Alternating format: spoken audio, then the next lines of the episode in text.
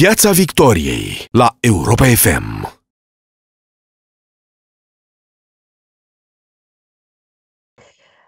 Bine v-am găsit în Piața Victoriei la Europa FM și pe pagina de Facebook a Europa FM. Am intrat în cea de-a doua lună de stare de urgență cu ceva mai mult scandal politic decât la primul decret prezidențial și întâmpinam Paștele într-un război cumva straniu al prescurii și luminii, purtat și cu bășcălie și cu furie și cu mult ridicol de, le, de la cele mai înalte niveluri ale statului până în profunzimea societății.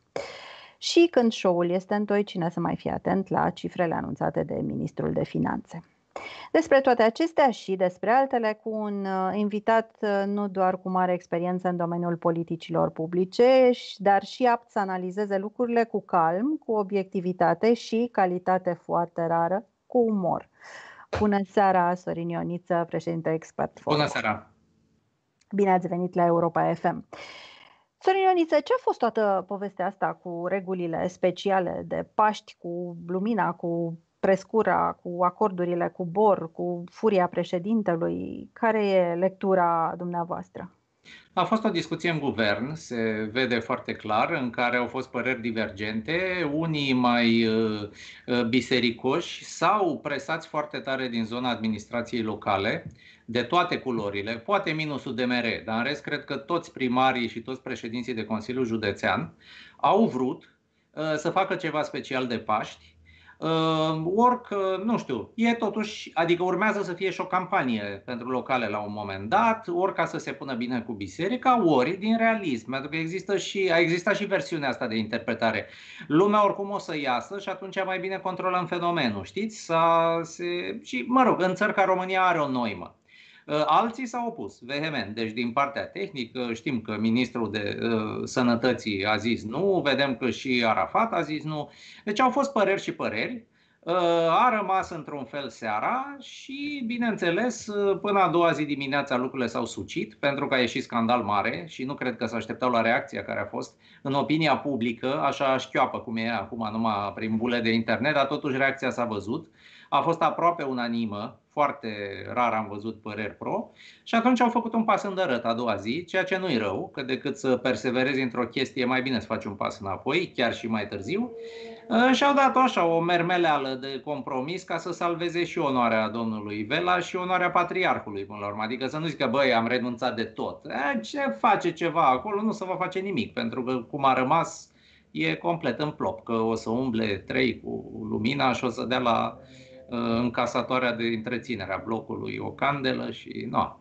Deci, nu, important e să nu iasă lumea, să nu se ducă, să nu se strângă în jurul bisericii, în să facă adunări publice, că de fapt astea erau, da? Pentru luat lumină și prescură și nu știu ce.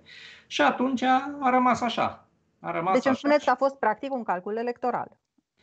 A fost în multe feluri, v-am zis, și cred, nu știu, unii s-ar fi gândit și pragmatic, pentru că trebuie să vedem cum o să se întâmple, dacă chiar românii o să fie disciplinați. O să fie zone prin țară și sigur că televiziunile o să, fiind în mare criză de imagini zilele astea, că nu prea ai ce filma, nu prea ai ce pune pe ecran 24 de ore pe zi, o să fie toți, o să umble disperate, să prindă trei babe, doi moși care să duc totuși la biserică și o să facem discuții de 36 de ore continuu, breaking news din chestia asta. Uh, trebuie să vedem care va fi nivelul de disciplină. Uh, România nu e Suedia, uh, au fost discuții publice zilele trecute și am aflat că în Suedia, de exemplu, 80% de oameni susțin măsurile luate de guvern, care nu sunt chiar cele mai intuitive acolo și acolo e cu deschidere, da?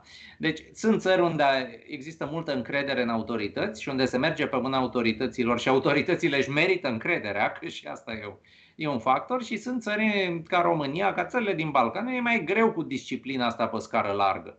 Hai că ai putea să o impui în București, în orașe mari, dar mai e și pe la țară. Mă rog, România are 3200 de primării, din care 2800 sunt rurale. Vă închipuiți dumneavoastră că 2800 de primari o să poată să disciplineze, mai ales prin zone sărace, tradiționaliste, să nu se ducă chiar nimeni la biserică?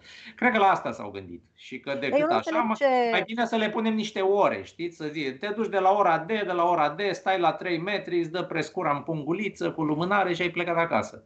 Asta era planul B pe de altă parte, exact în zona aia rurală în care spuneți dumneavoastră, uh, cu doi polițiști, trei polițiști maximum, sunt variantele fericite când au trei polițiști la postul local de poliție. Cum Bine, ar fi care putut... doi oricum țin cu biserica.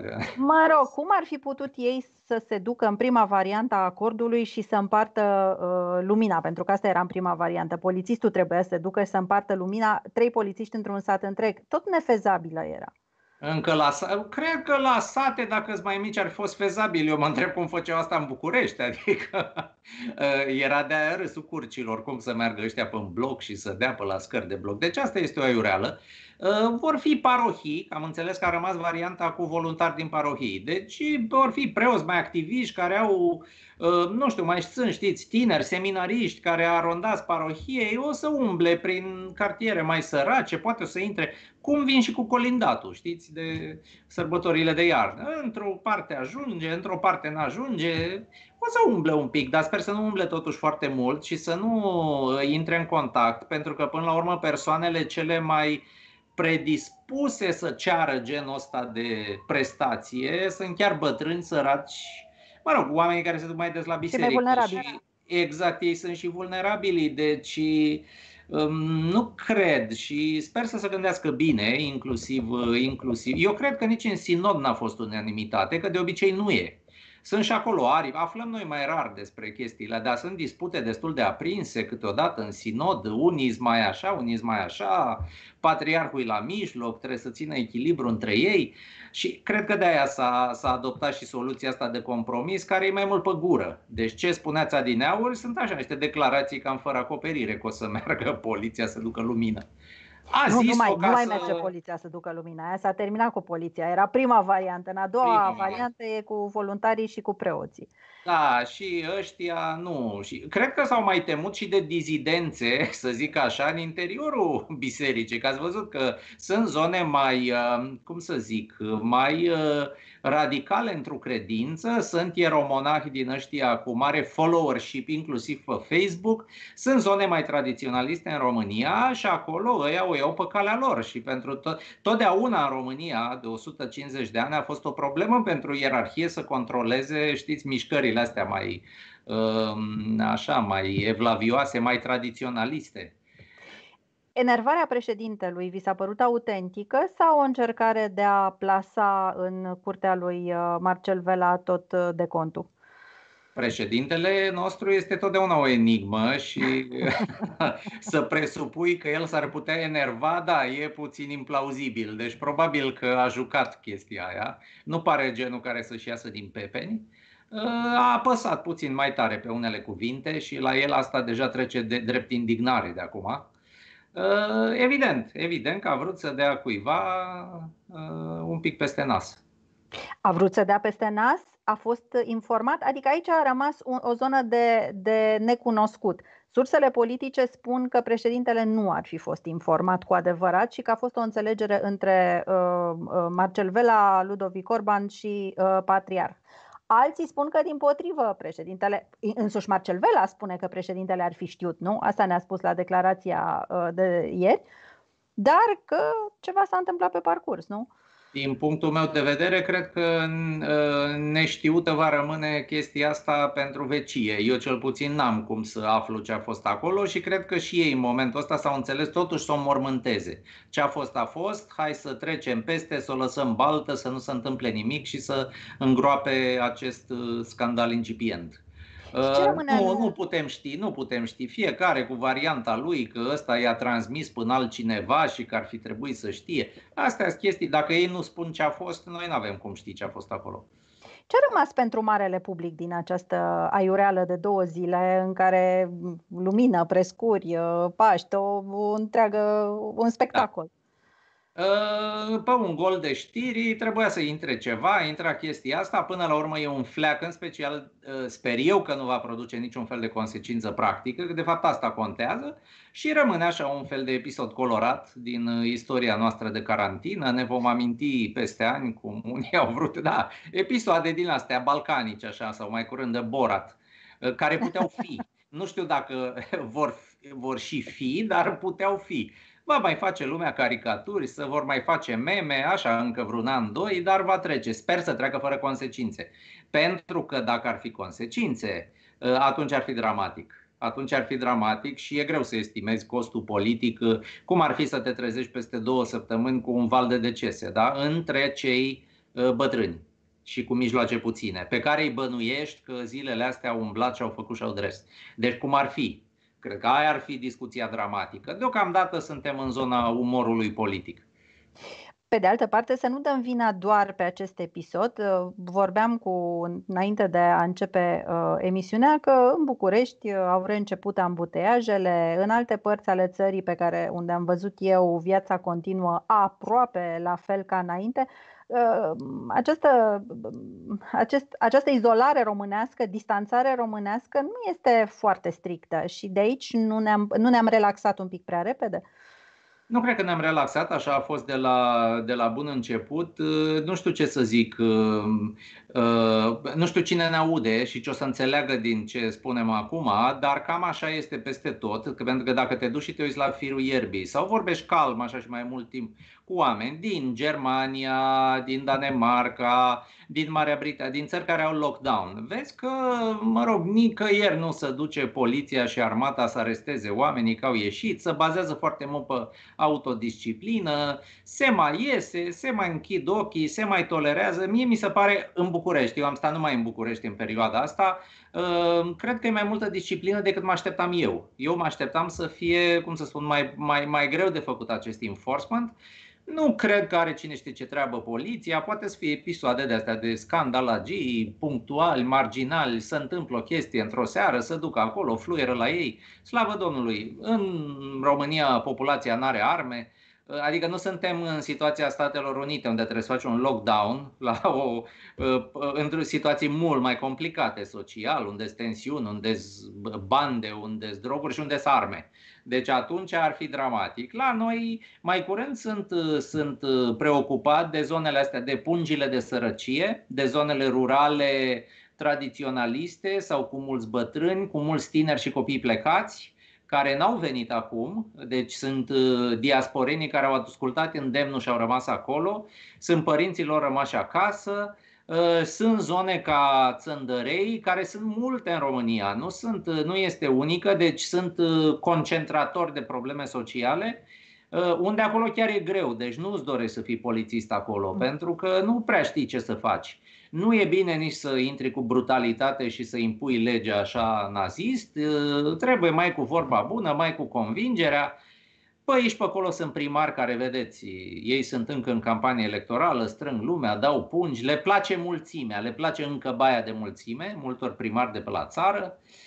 Ă, genul acesta de om este și domnul Vela, că ele de fapt, asta e cultura instituțională, e primar de oraș mic, să zic, bun, e municipiu, o să se supere pe mine cei din Caransebeș, dar e oraș, știți, necapitală de județ, Uh-huh, și cultura asta instituțională de primar care știe oamenii, așa, vorbește cu ei, e cu popa, e cu toată lumea, își pune amprenta. Un minister se conduce totuși un pic altfel. Și de aia cred că vedem și multe, cum să zic, sincope din astea, mai mult simbolice până acum, slavă Domnului. Ar fi trebuit înlocuit domnul Vela, credeți? Nu știu ce să spun. Nu știu ce să spun. Ar nu numai pentru asta ci ar pentru întreg să nu fie comedii pe care Ar fi trebuit să nu fie pus de la început. Uh, acum, nu știu, e cam 50-50, dacă mai face încă una, probabil. Adică dacă face ceva cu consecințe. Până acum au fost uh, episoade de astea, v-am zis mai mult de Borat, ca aia când a pus imnul la, în difuzoarele poliției. Bun, atâta putem decât, cum să zice în România. Decât, numai că este un deficit totuși de imagine pentru poliție care și în episodul ăsta al uh, Luminii a, fost, a ieșit foarte ridiculizată. Ați văzut probabil pe Facebook, a fost o explozie de da. imaginație. E, s-a obișnuit cu chestia asta poliția română, îndeplinește acest rol în societate și de supapă pentru umorul politic, e și asta o chestie. Lasă, e mai bine să râdă lumea de ei decât să, să trebuiască să te duci la, cum să spun, să intri peste, să intri peste, peste infractori cu arme. Ceea ce nu e cazul în România, da? Deci, sau să, să patrulezi în cartiere unde începe unul să tragă în tine din senin. E mai bine să facă lumea mișto, mai ales când ți-o și meriți. Da, noi suntem încă exact în, în Custurița, nu suntem în uh, zona hard. Da, Astăzi a da. fost. Custurița, dar fără Kalashnikov. Fără tot. Kalashnikov. Astăzi a fost prelungită în Parlament, mă rog, a fost votat cu scandal, e adevărat, cel de-al doilea decret de stare de urgență, ceea ce a și pricinuit o ieșire destul de dură a președintelui de ce credeți că această nouă, acest nou decret a creat mai multă tensiune decât primul care a mers uh, uns așa? Nici nu l-am simțit când a fost și adoptat și votat și implementat. Eu nu cred că a creat tensiune deloc în societate, n-am văzut niciun comentariu relevant pe nicăieri, dar în politică evident că este o diferență și diferența asta se simte, plutește în aer, adică criza n-a trecut, toată lumea știe că urmează un vârf, dar deja cred că s-a mărit predictibilitatea evenimentelor de acum. Deci întrevedem o ieșire chiar dacă n-am ajuns la vârful dealului, dar măcar putem anticipa cât de lung va fi dealul.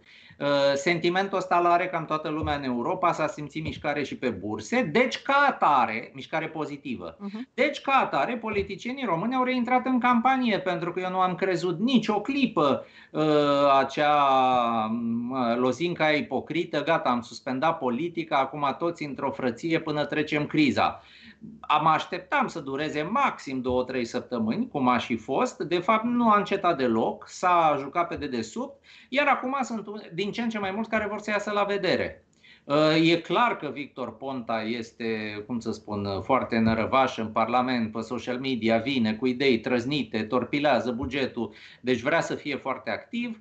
Ehm, și cred că, una din, cred că una din dificultățile mari, toată lumea întreba, am avut dezbateri zilele astea cu parteneri străini care ne întrebau care sunt problemele în România. Cred că o problemă principală la noi e și suspendarea politicii, pentru că într-o țară balcanică, ă, când nu faci ceva oficial la vedere, acel ceva tot se întâmplă numai că pe sub masă. Ori asta este ceea ce se întâmplă acum, ceea ce am văzut azi în Parlament e doar o mică răbufnire.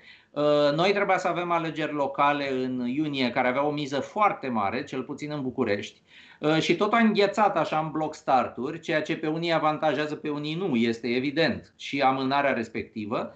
Uh, eu cred că trebuie restartată și politica, dar într-un mod decent. Trebuie să începem să discutăm și alte lucruri decât coronavirusul, pentru că ele nu dispar Uh, calitatea vieții în urban, problemele de trafic, care acum nu mai sunt, dar imediat o să vină peste noi, că nu a scăzut numărul de mașini în uh, perioada asta, problemele de poluare, poluare. pe care le-am văzut în București, deci sunt vechile noastre probleme de guvernanță. Din păcate, uh, criza COVID ne-a înghețat, toate astea s-au suspendat, Uh, și atunci te întreb când o să, când o să uh, reluăm discuțiile cu sens, pentru că cele, cel mai ușor de reluat sunt alea fără sens, cum ați văzut în Parlament. Sunt tot felul de inițiative populiste, când vine unul să dea, vine unul și dă de trei ori mai mult, uh, ca de la banul Ghica, mă aștept să vină propuneri de tăieri de impozite în plus față de ce am auzit până acum, deci tot felul de bazaconii o să auzim și atunci e mai bine să intri într-un fel de politică disciplinată, să dăm drumul la un fel de campanie virtuală uh, online în care să mai discutăm și probleme municipale, și probleme de uh, buget, uh, probleme de repornire a economiei, dar serioase, nu așa numai lozinci aruncate, sau soluții de tip să dea guvernul și lui X și lui Y și lui Z, să-i dea și lui ăla că e mic și lui ăla că e mare și lui ăla că cumpără și lui ăla că vinde. Deci dacă care sunt nefezabile. Deci ăsta nu e un plan, că nu se pupă toate la un loc. Uh, lucrurile, cred că suntem restanți la lucrurile astea și ce am văzut astăzi e, semnalează faptul că avem nevoie de o asemenea discuție, dar din păcate ce e acolo e amatorist deocamdată. Bun, acum lăsând la o parte credibilitatea unor personaje precum Victor Ponta de care spuneați mai devreme, uh, întrebarea este dacă ceea ce a semnalat opoziția are sau nu o bucățică de adevăr? În momentul în care a cerut guvernului să dea o oarecare socoteală pentru acțiunile pe care le face, mai ales în privința drepturilor omului, și curții de conturi să facă o oarecare analiză a achizițiilor publice din perioada asta, care sunt scăpate de sub radar fiind Are sens. Proceduri. Uh, cred că și noi chiar asta vrem să facem și ne propunem ca în perioada următoare, suntem câțiva în societatea civilă, chiar vrem să ieșim cu rapoarte. Achizițiile publice făcute în această perioadă trebuie intens uh, analizate pentru că a fost o orgie, a fost uh, o scăpare din mâna lucrurilor Uh, și aș zice că mai mult la nivel local decât la nivel central au fost achiziții care nu aveau nicio legătură cu criza, cu materiale medicale, cu lucruri de genul ăsta. De ce? Pentru că evident a fost acest sentiment pe care l-au avut foarte multă lume, primarii, că e ultimul tren, într-o lună se vor tăia bugetele oricum, deci e now or never. Mhm. Acum e ultima spargere în bani. Și asta se și întâmplă. Evident că avem nevoie de lucrurile astea, dar cine credeți dumneavoastră că le va face? PSD-ul care are majoritatea primarilor din România și care face probabil 75-80% din chestiile astea astăzi, acum, în timp ce Ei cer guvernului să facă chestia asta. Asta cere hotărârea aceasta prin care... Să facă guvernul asta. Guvernul, ar fi... să dea socoteală pentru achizițiile pe care le face pe el. Achizițiile din București, da, să dea socoteală guvernul. Guvernul să dea socoteală pentru achizițiile centrale pe care da. le-a făcut. Și da. sigur că un raport pentru asta trebuie să avem la un moment dat. Sau partidul PNL trebuie să dea socoteală pentru achizițiile unor primari sau uh, președinți de Consilii Județene ai săi sau neperformanțe sau alte lucruri. Și cu asta să intrăm disciplinat și cu teme pe agenda într-un fel de campanie. Asta se cheamă accountability, nu se cheamă răfuială, cum spune unii. Hai să uităm. O să auzim și asta după criză. Hai să uităm ce a fost bine că am ieșit, dăm trei acatiste și pornim de la zero, da? Ștergem tot. Ștergem pe domnul Orlando Teodorovici care ne-a lăsat în criză cu 4,2% deficit degeaba, adică după niște ani de creștere și atunci noi nu putem face ce face Germania, să aruncăm cu bani în firme că nu avem de unde și ne-a lăsat și cu creșterea de pensii promisă din luna septembrie, care va mai adăuga 2-3% la deficit și de care încă nu s-a ocupat nimeni. Aia e, o, e un scandal care urmează pentru guvern pentru că, evident, vor trebui să o anuleze cu și costuri totuși politice. nu spun nimic despre ea. De ce nu spun? Ar fi un moment chiar bun să spună nu, gata, nu se poate. E un moment este de spaimă calculul lor politic pe care nu-l cunosc. Evident, dacă nu ești hotărât să o faci și probabil că sunt păreri împărțite și în partid pentru că ei au trauma din 2010-2011 pentru un fel. O parte din cei de acolo, că o parte era un parte altă. Erau la USL atunci și mm. trăgeau cu goarnele pe la televizor. Dar cei care au fost atunci la guvernare au trauma acelor tăieri de atunci Uh, și atunci nu le vine foarte ușor să o facă. Cred că până nu iau o decizie, dacă n-ai luat o decizie, mai bine să taci din gură și să nu tot vorbești, dacă nu știi ce vrei să spui oamenii. Dar nu e nebunie să mergi înainte cu această creștere? Adică cum, cum poate să mai ia cineva în calcul știu. o asemenea nu creștere? Știu. Nu știu dacă o iau în calcul sau nu. Până în august-septembrie mai este. Eu mizez pe faptul că se va anula într-un fel sau altul, dar recunosc că, mă rog, costul politic va exista și că mi-ar fi foarte greu ca ministru să explic chestia asta și vă dați seama ce jubileu va fi în partea altă, în așa zisă opoziție parlamentară care de fapt e putere. În Parlament că avem și această situație în România puțin uh, atipică pentru noi. Da, dar nu, majoritară, da, mă rog. Da, deci ai o majoritate în Parlament care este alta decât uh, a guvernului și atunci tot ce faci tu, inclusiv prin ordonanțe, uh, ți-o amendează ea peste 30 de zile. Deci uh, nu ai puteri foarte mari. Uh, tu vii și anulezi, ăia nu ți-o anulează. Uh, deci aveau sens și alegerile anticipate. Să știți, adică nu era chiar degeaba, pentru că țara e foarte greu guvernabil așa. Practic, trebuie să strângi cu degetele în ușă unora de prin opoziția, așa zis, dar de fapt putere din Parlament, să-i șantajezi cu una alta, să-i convingi, Uh, să te rogi de ei, să-i spui că să-l ameninți că o să ia ponta partidul dacă nu te susține pe tine și alte jocuri din astea de societate. Deci nu poți să ai o viață parlamentară normală în care stai pe o majoritate, votezi fiecare cu planul lui, opoziția să opune și cu asta basta și plătești un cost la alegeri. Nu poți să faci chestia asta. Deci suntem într-o situație bizară și lumea uită.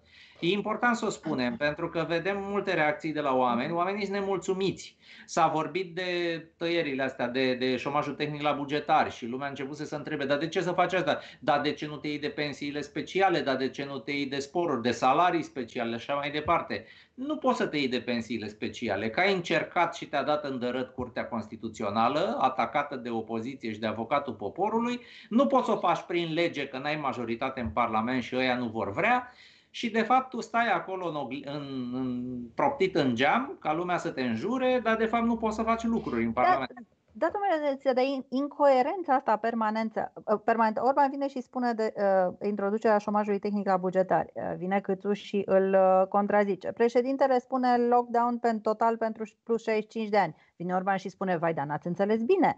Uh, semnăm un acord, vine mâine președintele și spune, nu e bine, stați în casă. Uh, Pluralism, multă... Pluralism în guvernare. Nu așa transmite asta o nesiguranță, o incoerență totală. Nu știi încotro, nici nu știi încotro să te uiți și în cine să crezi până la urmă. Cu excepția celor momente când erau aliați cu PSD-ul și bine instalați pe agenda autoritaristă, PNL-ul au fost totdeauna în genul. Fie la ori la guvernare, ori în opoziție. Ei au vorbit pe multe voci, de obicei în cacofonie, contrazicându-se. Asta este natura acestui partid e și semnul că nu-i controlează nimeni, chiar pe toți. Deci nu au un tătuc în momentul de față, nici măcar Iohannis, care, pierzând ocazia să facă alegeri anticipate acum repede, își pierde și foarte multă influență asupra partidelor după viitoarele alegeri când vor fi ele, pentru că el își termină mandatul uh, înainte să-și termine viitorul Parlament mandatul. Ăsta fiind calculul lui dinainte, știți? Da, și Aia viitorul premier Ați spus că trebuie făcut, ar trebui să vorbim foarte serios de redeschidere și relansare și că ar trebui făcut un plan care să nu conține generalitățile de acum, vom face, va fi bine. Și eu cred că, de fapt, asta este așteptarea principală a societății, un fel de proiect, așa cum a prezentat președintele Macron, fără a fi neapărat o fană a președintelui Macron, dar discursul pe care el l-a ținut luni seara, exact asta a oferit, perspectiva redeschiderii, ne mai chinuim până pe 11 mai, dar iată ce se va întâmpla pe 11 mai. Cum ar trebui să arate de fapt acest plan? Pentru că toată lumea vorbește de el. Cum ar trebui să arate planul relansării, redeschiderii economiei și societății românești până la urmă? Uh, diferența dintre noi și Franța este că nu avem aparatul lor tehnic și corpul de funcționari publici cu 200 de ani de expertiză tehnică în spate care să te poată asista ca decident cu genul ăsta de planuri, de prognoze relativ precise uh, și cu capacitate de a pune în uh, operă orice, de fapt, orice decizie luată. Noi nu avem așa ceva. Și atunci, sincer să vă spun, eu să fiu ministru astăzi, mi-ar fi foarte greu să vă dau un plan pe puncte, pentru că el nu se poate face. Uh, ce măsuri au spus sunt astea de luat în criză. Ce se va întâmpla după, eu cred că e mult văzând și făcând. E foarte greu de făcut prognoză bugetară foarte precisă în momentul ăsta în România. Ce aș vorbi eu mai mult uh, spre deosebire de ce se întâmplă acum, este tot la nivel de principii, dar unele lucruri neconfortabile. Și anume faptul că are un cost această carantină, închidere totală, că la un moment dat uh, va trebui să dai drumul și că chiar dacă vei avea un număr mai mare de pacienți critici internați în spitale, se va ajunge la decizii din acelea de tip viață și moarte, uh, este un cost acceptabil de la un punct încolo pentru deschiderea economiei. Asta se scrie azi în toată presa analitică globală, deci este o chestie inevitabilă. Singura diferență e dacă o discuți în public, dacă ți asumi lucrurile astea ca politician sau nu, prefer să taci și pui greutatea uh, acestor acțiuni pe umerii celor care sunt în prima linie, respectiv a medicilor. Medici, Pentru că un medic, automat dacă are doi pacienți critici și un ventilator, el va lua o decizie. Că tu în societate, chiar și liderii de opinie, se simt foarte inconfortabil și intră în tot felul de retorici uh, când vrei să pui o asemenea problemă. Nu, să nu discutăm. Așa, ă, Asta ne deosebește de suedezi, de ceilalți care discută lucrurile astea cu creionul în mână și fac niște planuri. Ă, nu știu, poate că sunt eu ă, prea optimist, dar dacă aș fi decident, aș face lucrul ăsta. Aș vorbi mai mult despre chestiile astea. În România e cumva considerat chiar indecent să pui problema în felul ăsta. Dar asta e realitatea. Alta nu este. Deci, până la urmă, e o chestiune de, de atragere a societății într-o angajare a unor costuri, a unor perspective, da, a unor și, priorități. Și lansarea unor Asta dezbateri pe teme și inconfortabile, moral și practic, în care s-ar putea să fie păreri foarte diferite și pe teme foarte sensibile emoțional, pe care părerile vor fi împărțite în societate. Unii vor zice așa, unii vor zice așa, așa cum a fost și la începutul crizei. Uh, când s-a pus carantina, toată lumea avea păreri foarte radicale. Toată lumea striga la guvern să vină mai repede cu starea de urgență. Vă amintiți la un moment da, dat? Să bage mai repede starea de urgență, că închidem cât mai multe, cum vă permite să nu închidem. Și acum aceiași oameni au început să discute, vai, dar ce drăguț ar fi modelul suedez. Știți? Problema este că dacă e o decizie, trebuie să stai pe ea până la sfârșitul crizei ce e cel mai. Deci poate fi așa, poate fi așa. Nimeni nu știe cine va ieși bine din asta. Unii au mizat pe planul A, alții pe planul B. Prostia ar fi să pleci cu planul A, pe urmă să sar pe B, pe urmă înapoi pe A și să nu faci nimic până la capăt. Nu vi se pare că exact asta se întâmplă acum, din anumite puncte de vedere? Nu, că chiar e... că e un pericol. E un pericol și a fost totdeauna un pericol genul ăsta de țopăială, că este și în uh, cultura politică și populară a zonei noastre. Deci așa fac oamenii, sunt foarte răzgândaci în uh, zona noastră. Inclusiv societatea, inclusiv cei care vorbesc, nu numai decidenții. Apropo de ceea ce spuneați de ce spuneau ieri și ce spuneau azi, ă, pe mine mă surprinde că, de exemplu, cei care cereau cel mai abitir închiderea școlilor și cel mai vehement sunt cei care astăzi cereau la fel de vehement deschiderea bisericilor. E aici un zon, o zonă de incoerență totală pe care o înțeleg. Da, este. Ce să facem? Spune nu, ceva despre noi și asta, cred. Criza asta spune multe despre noi. Uh, spuneați că are început practic campania electorală. Suntem într-un soi de campanie sunt semne, electorală. Sunt semne sau hai să zicem că continuă în modul informal în care, în care a fost toată carantina asta. Mie mi se pare că ce face doamna Firea este cât se poate de explicit, nu este a, da. deloc o campanie la, la fereală.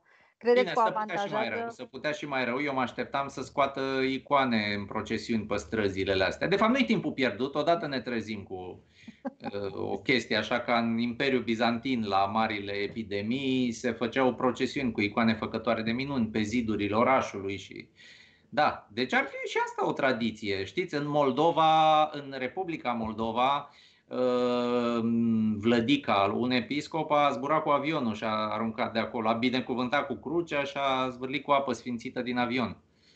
Da, mie mi se pare că există totuși niște câștigători de imagine a acestei crize și unul dintre ei mi se pare că este uh, doamna Firea care i-a luat cumva fața lui Nicu Șordan în, în această perioadă. Un Nicu Șordan care nu s-a mai văzut, nu s-a mai auzit. Pe undeva era greu să eviți chestia asta, pentru că cine este la putere, cine este in office, că ești central, că ești local, că ești primar, avea o grămadă de sarcini și fiindcă avea o grămadă de sarcini și fiindcă s-a închis restul societății, toată presa e călare pe tine, în special presa vizuală, care trebuie să vâneze cea mai mică urmă de eveniment, de chestie, ca să aibă și ce da pe ecran. Ca opoziție politică, tu ești foarte stingher pentru că pe de o parte ai vrea să mai zici lucruri, pe de o parte, pe de altă parte trebuie să fii foarte rezervat că te înjură lumea că faci politică. Dar altceva nu poți să faci, că tu n-ai putere, n-ai bugete pe mână. Și asta este e o dilemă cu care se confruntă toate partidele de opoziție, fie în Consiliul General București, uh, fie, nu știu, USR-ul în Parlament, Uh, și așa mi explic uh, pierderea de viteză și de aia spun, mie mi se pare destul de urgent să repornim și politica, uh, care are un nume prost în România, dar ea trebuie repornită la un mod decent, echilibrat, să discutăm lucruri, pentru că altfel, uite, avem efectul ăsta de iluzie optică, ai impresia că numai unii există, de fapt mm. jumate au dispărut. Jumate au dispărut, iar dacă în Parlament ăștia n-aveau majoritate, PSD și uh, Călin Popescu Tăricianu, alianța lor, de fapt vechiul USL, dacă nu era majoritar acolo, nici ei nu s-ar fi auzit. Pentru că puneau propunerea iurea, le ignora toată lumea și asta este. Așa e, așa e când ești în, într-o poziție reală. Uh, trebuie discutată chestiunea asta. Eu știu că, bine, campania lor era în pregătire, campania tuturor era în pregătire pentru locale, unii își făcuseră materiale, uh, auzeam prin țară primari, foști primari, sau, mă rog, candidați Uh, eu ce fac acum? Le mai distribui fluturașele în cutii, dă prost, te înjură lumea, pe cum să pui fluturaș de la partid, când acum o săptămână, când lumea era mor oameni și ție ți arde să pui fluturaș în cutiile de scrisori, știți? Se poate interpreta foarte prost. Uh, asta e o dilemă. Deci asta e o dilemă ce ați ridicat și e o problemă foarte, foarte importantă și aș vrea să o discutăm mai des. Da, numai că în Noi această... toți, în societate. Da, e adevărat, însă eu mă tem că efectul Până la urmă, mă tem ca efectul acestei crize, așa cum este ea gestionată, cu tot, uh, cu tot scandalul și cu toate incoerențele, să nu ducă din potrivă la o, o nouă retragere a unui public larg din, uh, din zona politică, o retragere în tranșee, absenteism din nou, fiecare pentru sine, pentru că nu e așa, s-a golit și spațiul public, la propriu s-a golit. Dar da. dacă nu se golească și spațiul politic în același timp. Nu văd de ce s-ar retrage publicul în neparticipare atunci când va fi posibil să participi. Cred că va depinde foarte mult ce îi se oferă în momentul ăla și cum se renoadă discursurile la nivel național, hai să zicem. Că și campania pe București, tot un fel de campanie națională ar fi fost politică, adică foarte, foarte vizibilă și cu mare influență pe restul votului politic. Uh, cred că depinde foarte mult ce îi se oferă. În perioada asta, în perioada când începe deschiderea, Uh, ce teme, cum reușesc uh, cei care au fost uh, așa într-un cont de umbră în perioada asta să iasă din nou la lumină. Sunt imponderabile politice, depinde și de plan, și de talent, și de noroc un pic, ca totdeauna. Temele vor fi dominate de această criză. Nu ai cum, lumea pe care o vom, pe care o vom avea post-criză nu va mai avea aceleași priorități. Este mm. inevitabil, cred. Probabil, dar cred că suntem un pic acum prea anxioși și ni se pare că se va schimba lumea mai mult decât se va schimba în realitate. Ce se va schimba cu siguranță pe termen scurt în România e proiecția bugetară și aia va fi tema numărul 1, 2 și 3 după ce trece criza. Dacă nu vom mai avea infectări, dacă nu va fi un val 2 foarte dramatic prin octombrie, noiembrie sau cine știe când de virus, atunci eu cred că vom uita destul de repede episoadele astea, dar deficitul de 8% sau cât va ajunge el uh, și după mărirea de pensii din, sau după scandalul măririi de pensii, alea nu se pot uita. Asta înseamnă că 2-3 ani de aici înainte, tu va trebui practic să faci niște bugete pe excedent, ceea ce nu s-a întâmplat niciodată în România, în ultimii 30 de ani, dacă sper să nu mă înșel, uh, adică să cheltui mai puțin decât încasezi ca să acoperi datoriile Datoriile trecute. făcute în această perioadă.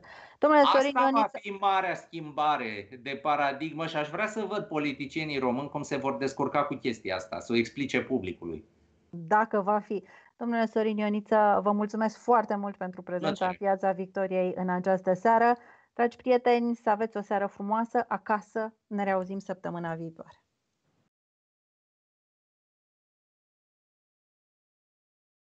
Piața Victoriei la Europa FM